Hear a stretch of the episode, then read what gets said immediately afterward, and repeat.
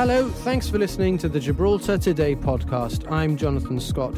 What do you want from your next government? We've got a couple of election wish lists included in this podcast.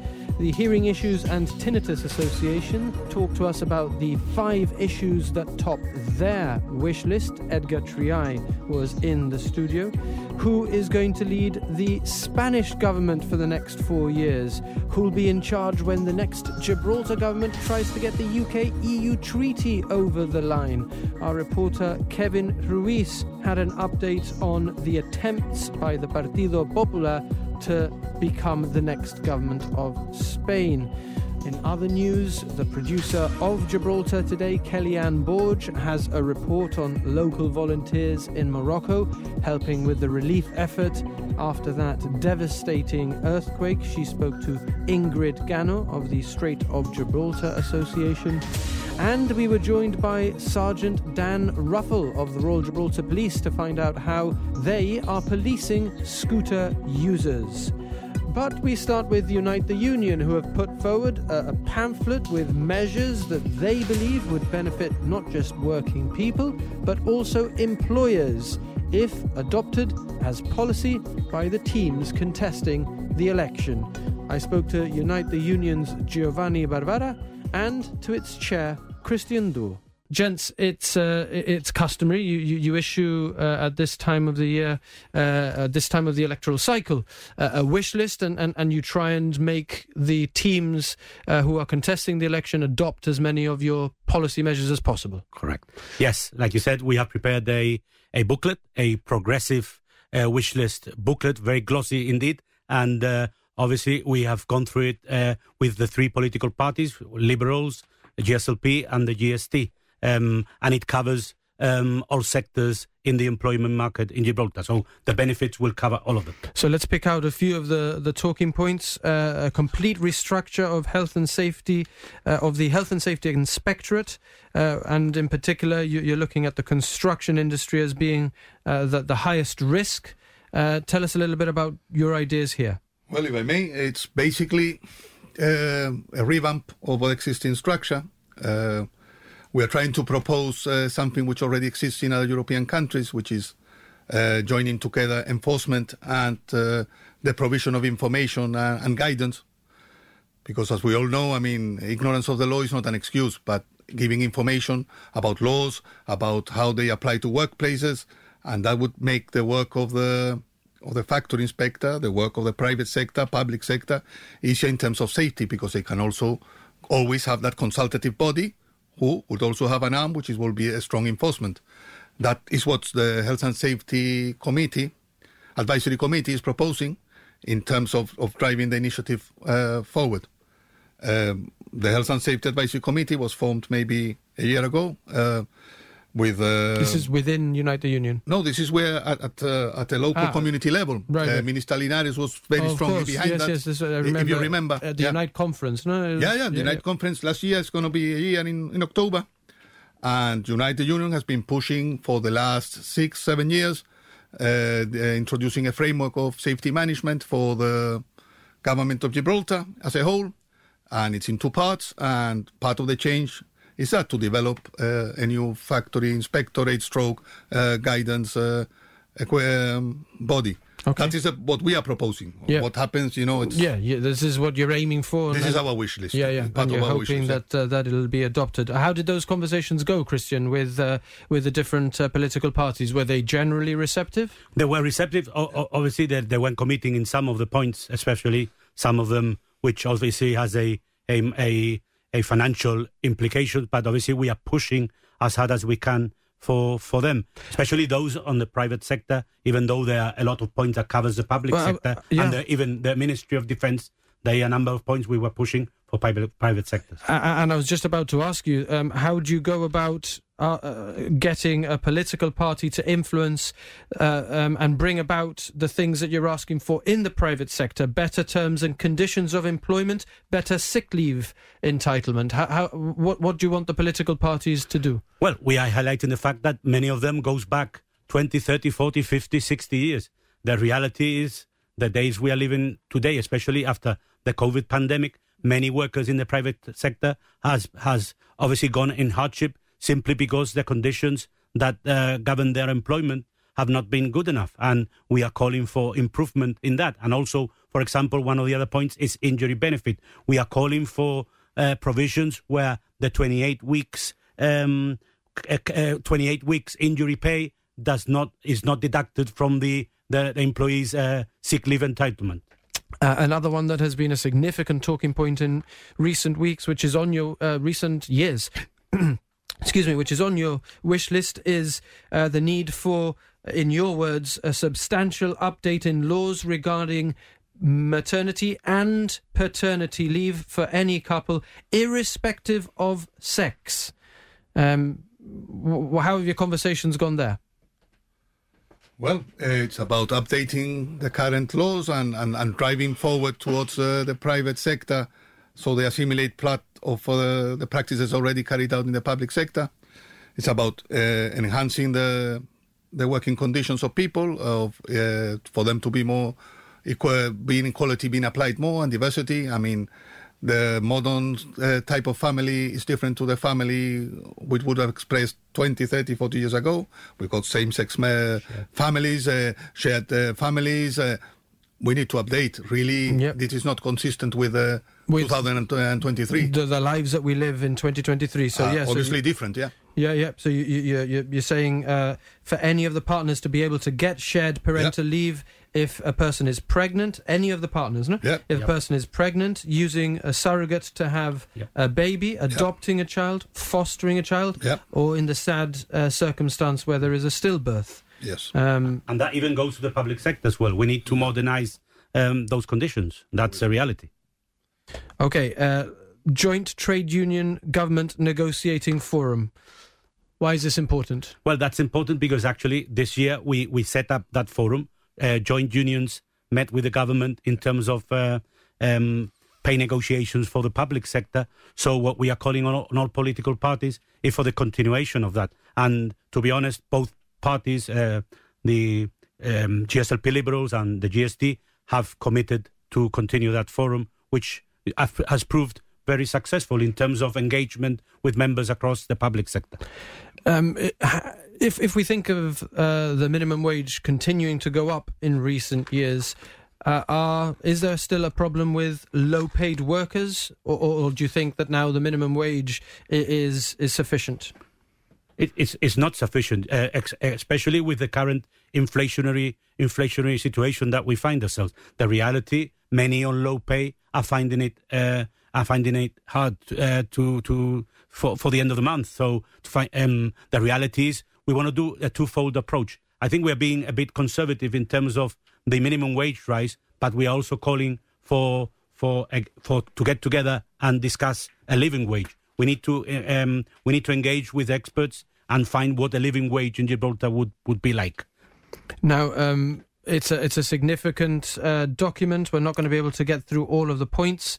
Um, can I just ask you, um, Mr. Dur uh, and Mr. Barbara, in short, uh, to, to highlight anything else that we haven't covered yet, and, and invite people to perhaps try and read your document? I- I- I think just to get a, a piece, obviously, uh, we are happy to share with anybody who's interested to have uh, our, our booklets. We haven't got a lot, but we are willing to share online, electronically. So anybody that uh, wishes to have a copy of it, which is quite extensive. But I would like to finish on a note on training and apprenticeship. I think this is something that requires a lot of uh, buy-in from, from all political parties, and we require. We do not we do not believe that the traditional trades that have always existed there's no, no need for it anymore. We we need to to progress to an economy where we require less and less uh, cross-frontier labor, and we need to carry it out ourselves locally with locally residents. We believe that with training, um, the government, whoever is in, in, in office, will need to look at a model where they can predict uh, the trends of employment in, say, two, three years' time from the moment they look at it, because really what we training takes time. And the time you are investing in those people needs to reflect the end product by the time they finish their training. So we need to train people who are going to be in employment. We need to offer training that leads to employment. It's the only way that people really are interested in it. So if for whatever reason we look at this uh, predictive model and we see that we need to train apart from the traditional trades, which must be maintained, we we see that we need a catering school or we need uh, some other model of, of, or type of training which we need in Gibraltar, and we are importing that skill from afar. But that is basically what uh, we believe needs to take place. We need to have a, a, a system within the, the government employment board or, or whatever ministry encompasses as that, that has a predictive model that looks at what training we require by the time those people finish the training.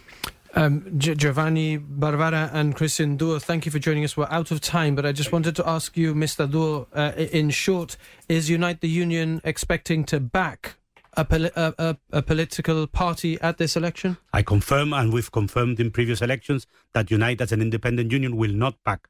We are not going to commit the errors of the past, and that is something from the past. Unite will not back any political parties, but will uh, lobby as much as possible for the implementations of many of uh, uh, our, our points in the in the our manifesto wish list. Sure. Okay, Mr. Duo and Mr. Barbara, thank you for joining us on behalf of Unite the Union. Um, this is Gibraltar today. We're going to stay with the election and with election wish lists. And the Hearing Issues and Tinnitus Association has five issues that top its election wish list.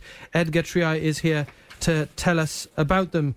Good afternoon to you, Mr. Triay. Uh, let's start off with um, British Sign Language. Y- you want access for uh, deaf people in everyday living situations to government funded British Sign Language.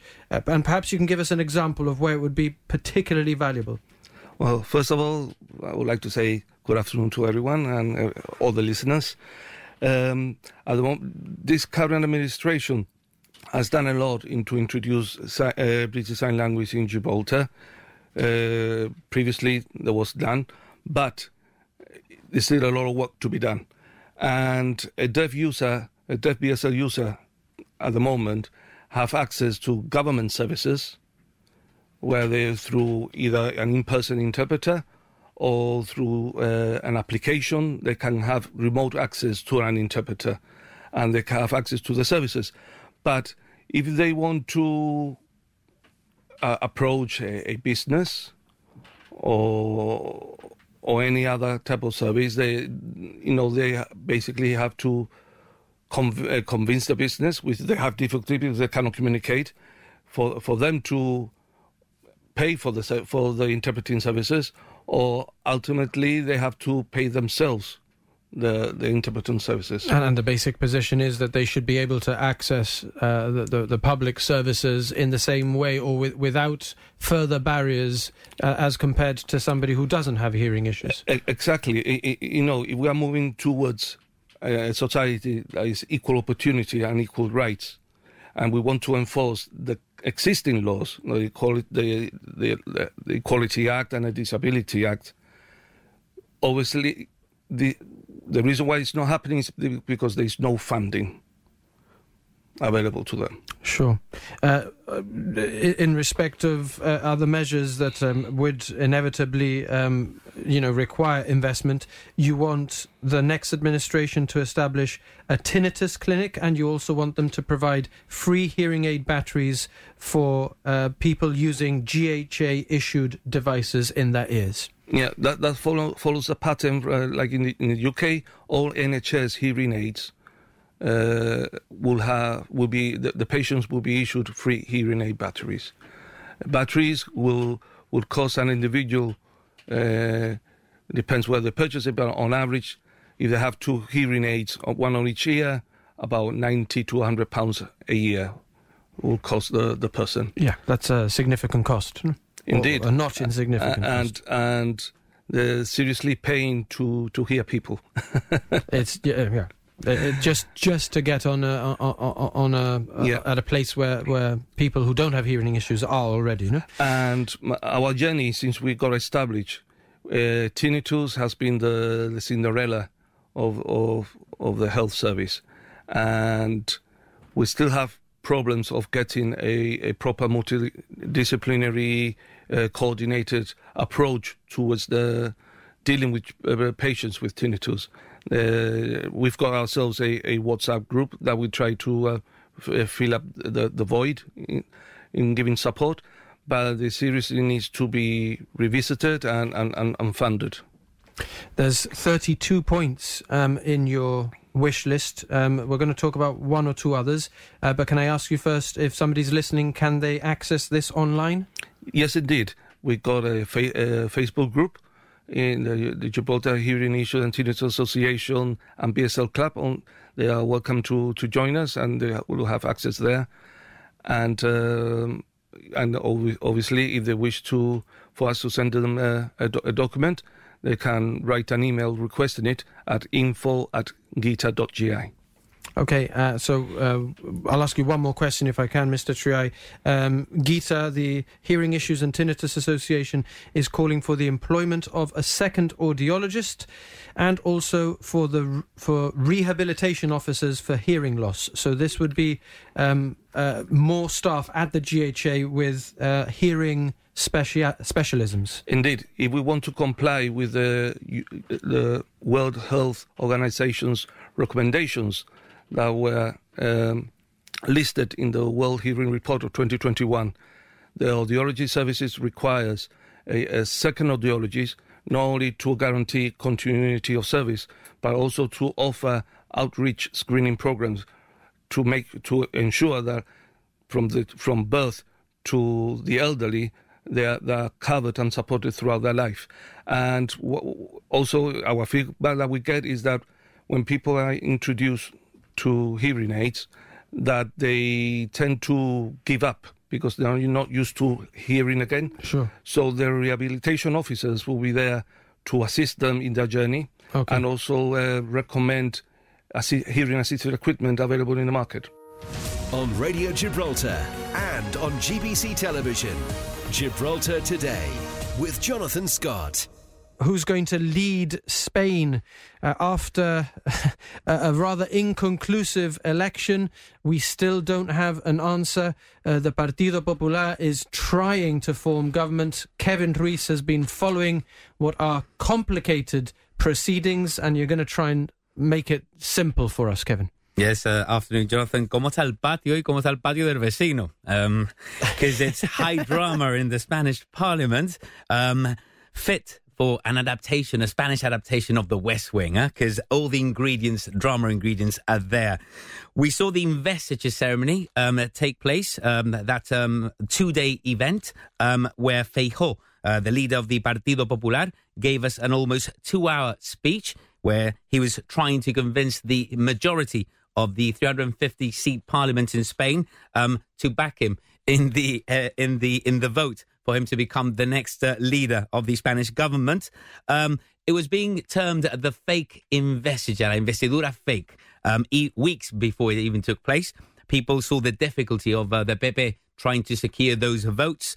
Um, But because they had the most votes at the election, they they were given That the is first why they were given attempt. the first dibs. They've got two attempts, two bites at the cherry. We saw the first one happen um, yesterday. That vote, Feijóo secured um, a hundred and uh, seventy-two votes in his favour, hundred and seventy-eight against. He needed an absolute majority from that 350 seat parliament.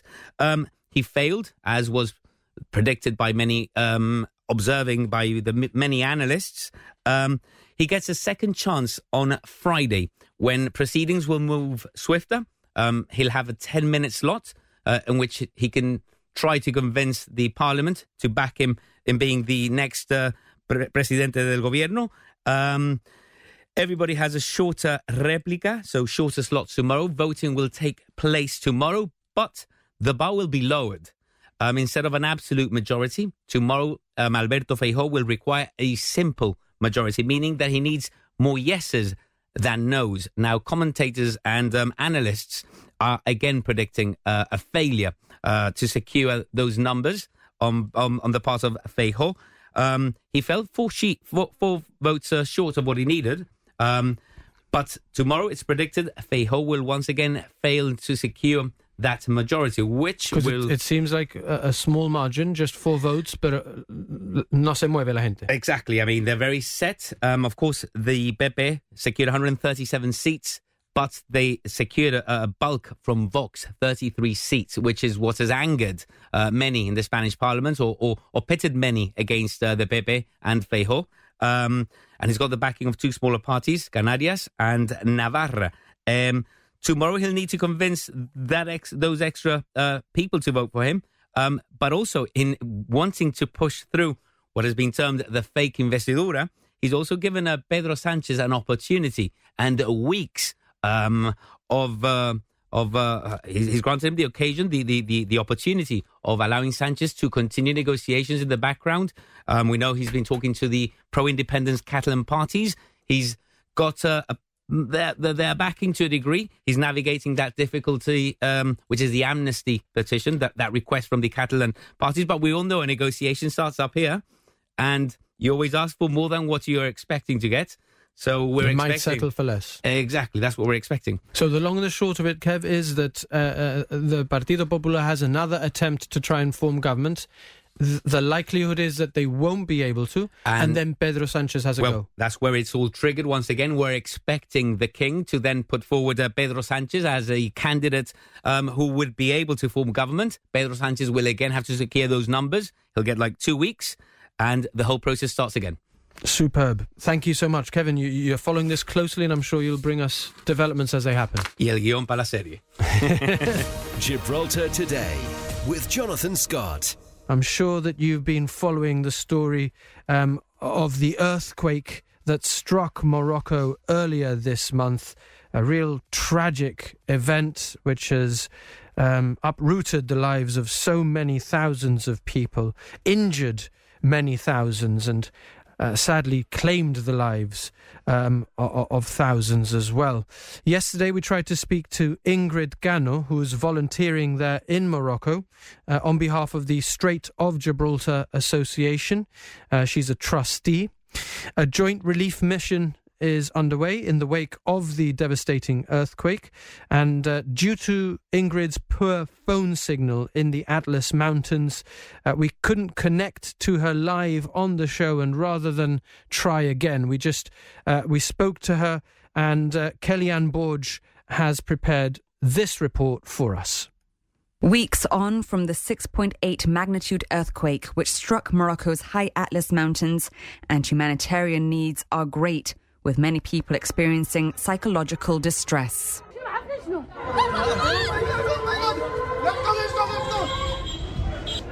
With 3,000 killed and over 300,000 people affected, the catastrophe made international news.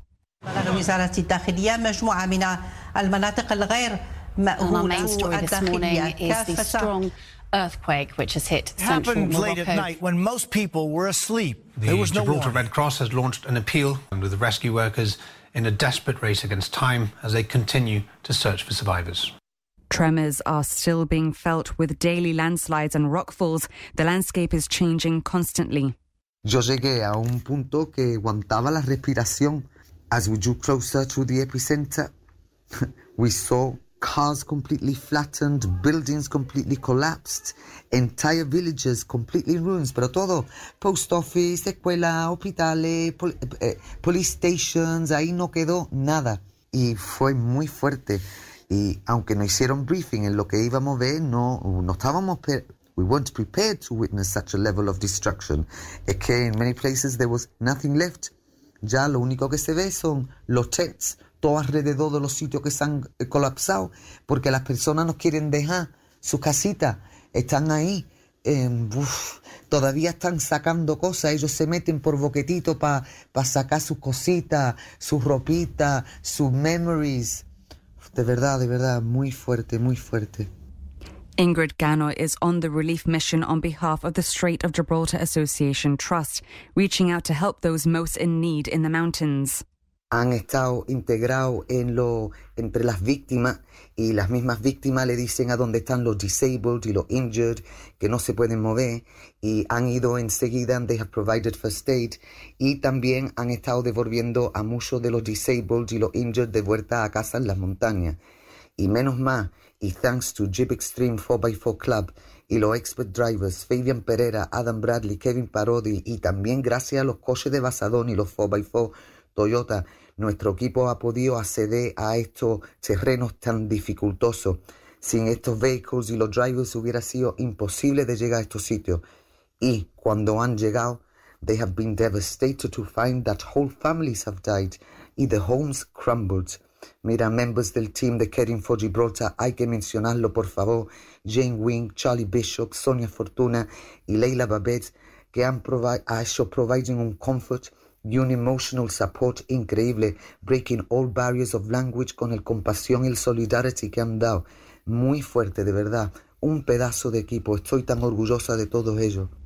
Funds are being used for translators, fuel for the 4x4 vehicles needed for the mountains, and everyday essentials. The association is appealing for support from the Gibraltar community. Con que yo sé que Gibertad es muy generoso, que Gibertad ha hecho mucho supporting, pero que sigan, por favor, que sigan con los donations, los donations, los monetary donations, que es muy importante. The voice of Ingrid Gano speaking to the producer of Gibraltar Today, Kellyanne Borge, about the joint relief effort uh, that is being carried out. Um, NGOs uh, from all over the world, I think, including Gibraltar, uh, assisting with the government of Morocco and, and also teams sent by other governments, including uh, the Spanish government. Um, to to just provide the incredible and, and, difficult uh, support that's needed uh, in the coming weeks, days, weeks, and months. Uh, and we were hearing about the efforts on behalf of the Strait of Gibraltar Association. and as Ingrid said, they need your support. Uh, so look them up on Facebook if you'd like to donate to the Strait of Gibraltar Association's relief effort uh, in and close to Marrakesh. Gibraltar Today with Jonathan Scott. The electric scooters have been a talking point in recent months. They are a fairly new phenomenon, uh, and there's so many of them that we're just beginning to establish habits. And of course, uh, there are inevitably going to be people who use them incorrectly. And when they do, the Royal Gibraltar Police uh, will be enforcing Gibraltar law. Uh, and here to tell us a little bit about uh, the law and how it's been enforced is Sergeant Dan Ruffle of the Royal Gibraltar Police. Good afternoon, Sergeant uh, Ruffle. Uh, tell us a little bit then how big an issue or, or, or, or you know how much effort has the Royal Gibraltar Police had to invest in trying to make sure that um, what we call personal light electric transport devices, uh, e-scooters, are, that they're being used properly? Thank you, Jonathan. Bit of a mouthful, but um, as you said, PLETs or the e-scooters. Um, we have uh, obviously had a bit of a, a, a, a, very large mountain to climb in relation to this. Um, up until probably about 18 months, two years ago, e scooters were probably very expensive. They were quite a relatively new sort of technology, and now they've become available for the masses. Um, due to that and the affordability, we've seen a massive increase, um, obviously, in Gibraltar of the e scooters. Um, we have to look at it as a positive because what we have to remember is we have a, a ROC of approximately 34, 35,000 people now, plus 15,000, 20,000 people coming over the frontier every day. And up until probably 10 months, 12 months ago, the majority of those people would use uh, mopeds, uh, predominantly the two strokes, and the pollution and the parking issues was phenomenal. Um, people have now got onto the e scooters, and we saw a massive influx, as you quite, quite rightly said the issue was was they were unregulated when they first came through, and I know the majority of people had a, a, large headache with them. But we've now been given the regulations to be able to deal with it. So the first thing that my department did was uh, it's education rather than prosecution, because obviously you've got to know the law before you can prosecute. So we spent a good two weeks up at the frontier stopping all the e-scooters, the, the influx from Spain um, into Gibraltar because probably the majority of e-scooters... And, that, and that's sorry. what, several thousand e-scooters uh, a day? I would say probably more than that as well, to be uh, honest Yeah, because you. there's 10 to 15,000 cross-frontier workers crossing every day. Uh, I think 15 is the, is the, is the latest figure. Absolutely. And, and, a lot of them will come... I would say 50% of them are using some sort of e-scooter, wow. probably, um, you know, ingress into, into Gibraltar. Um, so over those two weeks, we gave the education because, as you quite rightly said, the majority of e-scooters within Gibraltar, probably the users are cross-frontier workers. Um, after that, um, we then started obviously issuing the tickets. Um, we have been given legislation that is um, a, a very large amount of legislation to deal with them, but what we tend to do is concentrate on the big four. Uh, which is wearing the helmets. Um, they have to be limited to 25 kilometres an hour. Uh, they've got to have lights on them uh, within the hours of darkness, so the hours of um, sort of uh, sunset, sunrise, like car riders, us drivers, and also um, no riding on the pavements. They have to adhere to all the Road Traffic Act regulations as you would do in a car. So my team predominantly, obviously, look at those four to enforce, and we've we've been given the obviously TFPNs, the traffic fixed penalty notices, to deal with them. Um, and they are a £300 fine that they carry with those. So, has the Royal Gibraltar Police needed to have Spanish speakers among the teams enforcing this because there are so many um, cross frontier workers whose pr- first language is Spanish? That's correct, but you've also got to remember we also have a lot of um, non Spanish obviously living within Spain. You've got the English uh, from the gaming companies that live over there, um, the bilinguals and trilinguals that, that, speak numerous languages. But as a department, I'm very lucky. I have um, six officers that have been within the department a very long time. They are very local and they are bilingual in language. So for us to enforce the law, it's a lot easier. So okay, uh, and and we we have heard, um, you know, sort of uh, earlier this month, for example, a nine uh, last week, a nine-year-old child taken to hospital with head trauma and a broken arm after being run over by an e-scooter travelling wrong way up Willis's Road. Um, we've seen the police uh, issue three hundred pound fines. Uh, we've seen you uh, arrest uh, a, a, man, uh, sorry, not just arrest, a man has been convicted this month, uh, having been caught driving one of the rental e scooters while drunk. So, so it's not just the education, you've also now started Enforcement. enforcement. But you've got to remember, Jonathan, it's the minority, not the majority. You've already said that we've got 15,000 people crossing over. So if you take a very small proportion, it's the minority that offend. Um, we've had three arrests now in relation to e-scooter drink drives and in relation to um, the new initiative that's been put in with the rental scooters the company that operates those is now working very along, uh, very closely alongside my department um, to obviously establish it make it work and make sure that people that ride them adhere to the road traffic act what would you say to somebody because i've seen it sort of um, said sometimes i'm not saying that it's fair but what would you say to somebody who, who thinks that enforcement is primarily for people living in Gibraltar and that you can't, you don't have the same weight with foreign nationals? You see, that's that's where the, the public are, are slightly wrong. We actually enforce it um, as strongly for the locals as well as non-locals. Um, what is happening now is that um, the majority of those cross workers they will get the three hundred pound fines if they live within the Camp of Gibraltar, uh, which is a very large area as we know, and it's the majority of the e-scooter users. And what we have now um, for the traffic offences for the mechanically propelled vehicles and cars, etc., the non e-scooters, is we have the new point system that's been put into place.